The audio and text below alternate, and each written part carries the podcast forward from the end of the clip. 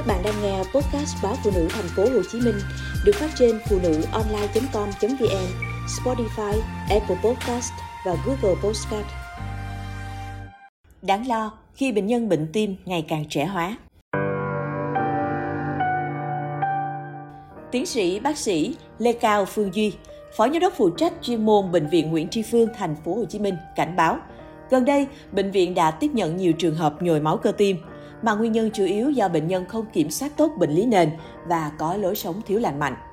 Tuần qua, nam thanh niên 23 tuổi, ngụ tại quận 10, được đưa tới bệnh viện Nguyễn Tri Phương cấp cứu trong tình trạng tím tái, có cơn đau thắt ngực. Sau khi thăm khám, làm các xét nghiệm và chẩn đoán hình ảnh, bệnh nhân được xác định bị nhồi máu cơ tim cấp. Nguyên nhân dẫn tới tình trạng trên chính là biến chứng từ bệnh nền gây ra. Bệnh nhân có bệnh sử béo phì nhiều năm. Thời điểm nhập viện, bệnh nhân cao 1m70 nhưng nặng tới 95 kg. Thời gian qua, bệnh nhân vẫn giữ thói quen ăn các món dầu mỡ, thức ăn nhanh và lười vận động. Chính điều này đã làm mỡ máu của bệnh nhân tăng cao, lâu ngày tạo thành mảng xơ vữa và gây tắc động mạch tim. Một trường hợp khác là một kỹ sư công trình được người thân đưa tới bệnh viện Nguyễn Tri Phương cấp cứu trong tình trạng ngưng tim. Theo lời kể của gia đình bệnh nhân, thì bệnh nhân hút thuốc lá từ năm 18 tuổi, mỗi ngày một gói. Cách đây 5 năm, anh đã được chẩn đoán bị tăng huyết áp, mắc bệnh đái tháo đường. Tuy nhiên, bệnh nhân không chịu điều trị theo Tây y mà nghe bạn bè uống thuốc nam. Điều này làm chỉ số đường huyết của anh không ổn định, gây biến chứng tổn thương mạch máu và nhồi máu cơ tim cấp, phải đặt stent mạch vành.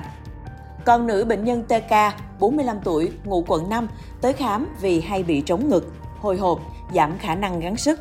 Sau khi đo điện tâm đồ, siêu âm tim và làm các xét nghiệm, bệnh nhân được chẩn đoán bị suy tim. Chị ca có tiền sử cường giáp, đã phẫu thuật cắt thùy phải tuyến giáp cách đây 10 năm. Tuy nhiên, do thấy mình vẫn ổn nên bệnh nhân chủ quan và không điều trị triệt để. Theo bác sĩ Phương Duy, với các trường hợp bị cường giáp thì hormone tuyến giáp sẽ làm nhịp tim bị nhanh. Trường hợp của chị ca, nhịp xoang nhanh nên tim làm việc nhiều hơn, lâu ngày sơ hóa, rối loạn tâm trương thất, cuối cùng dẫn đến suy tim. Mỗi ngày, Bệnh viện Nguyễn Tri Phương khám khoảng 300 trường hợp liên quan tới bệnh lý tim mạch. Theo bác sĩ Phương Duy, bệnh tim mạch, trừ các trường hợp bẩm sinh, không phải tự dưng mà có.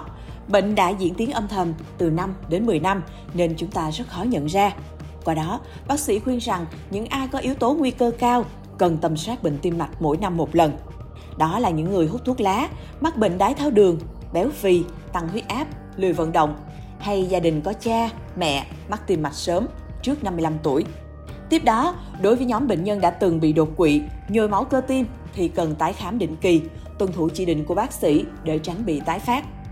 Phó giáo sư tiến sĩ, bác sĩ Đỗ Kim Quế, Phó Giám đốc Bệnh viện Thống nhất cho biết, trong các bệnh lý về tim mạch, quản lý suy tim rất quan trọng nhằm kéo dài sự sống cũng như giúp bệnh nhân có được chất lượng sống tốt hơn. Ước tính ở Việt Nam có hơn 1,6 triệu người bị suy tim. Sau 5 năm được chẩn đoán, tỷ lệ sống còn chỉ hơn 50%. Nguy hiểm nhất vẫn là người dân chủ quan. Nhiều người khi có biểu hiện mệt, khó thở, đuối sức, vân vân, còn chịu đựng nổi, thường không đến bệnh viện khám mà ra nhà thuốc Tây mua thuốc. Ngoài ra, nhiều người sai lầm khi đến bác sĩ chẩn đoán, cho thuốc điều trị thì chỉ uống khi mệt, không sử dụng duy trì để ngăn bệnh tiến triển. Quan trọng nhất vẫn là quản lý bệnh nền, bệnh mạng tính, huyết áp, hở van tim, tiểu đường, vân vân.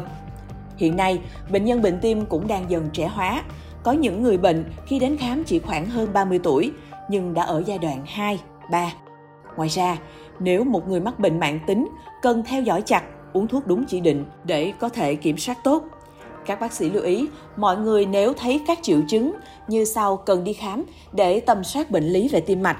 Đó là giảm khả năng gắng sức hay đánh trống ngực, hồi hộp, đau tức ngực, bị phù, bất thường về tim mạch làm ảnh hưởng tới chất lượng cuộc sống của bệnh nhân.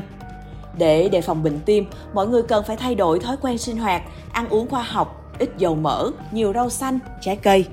Bổ sung vitamin, ít muối, dưới 2 gram, ít chất bột đường, vân vân. Tăng cường vận động, không hút thuốc lá, hạn chế rượu bia, sống vui vẻ, lành mạnh và suy nghĩ tích cực.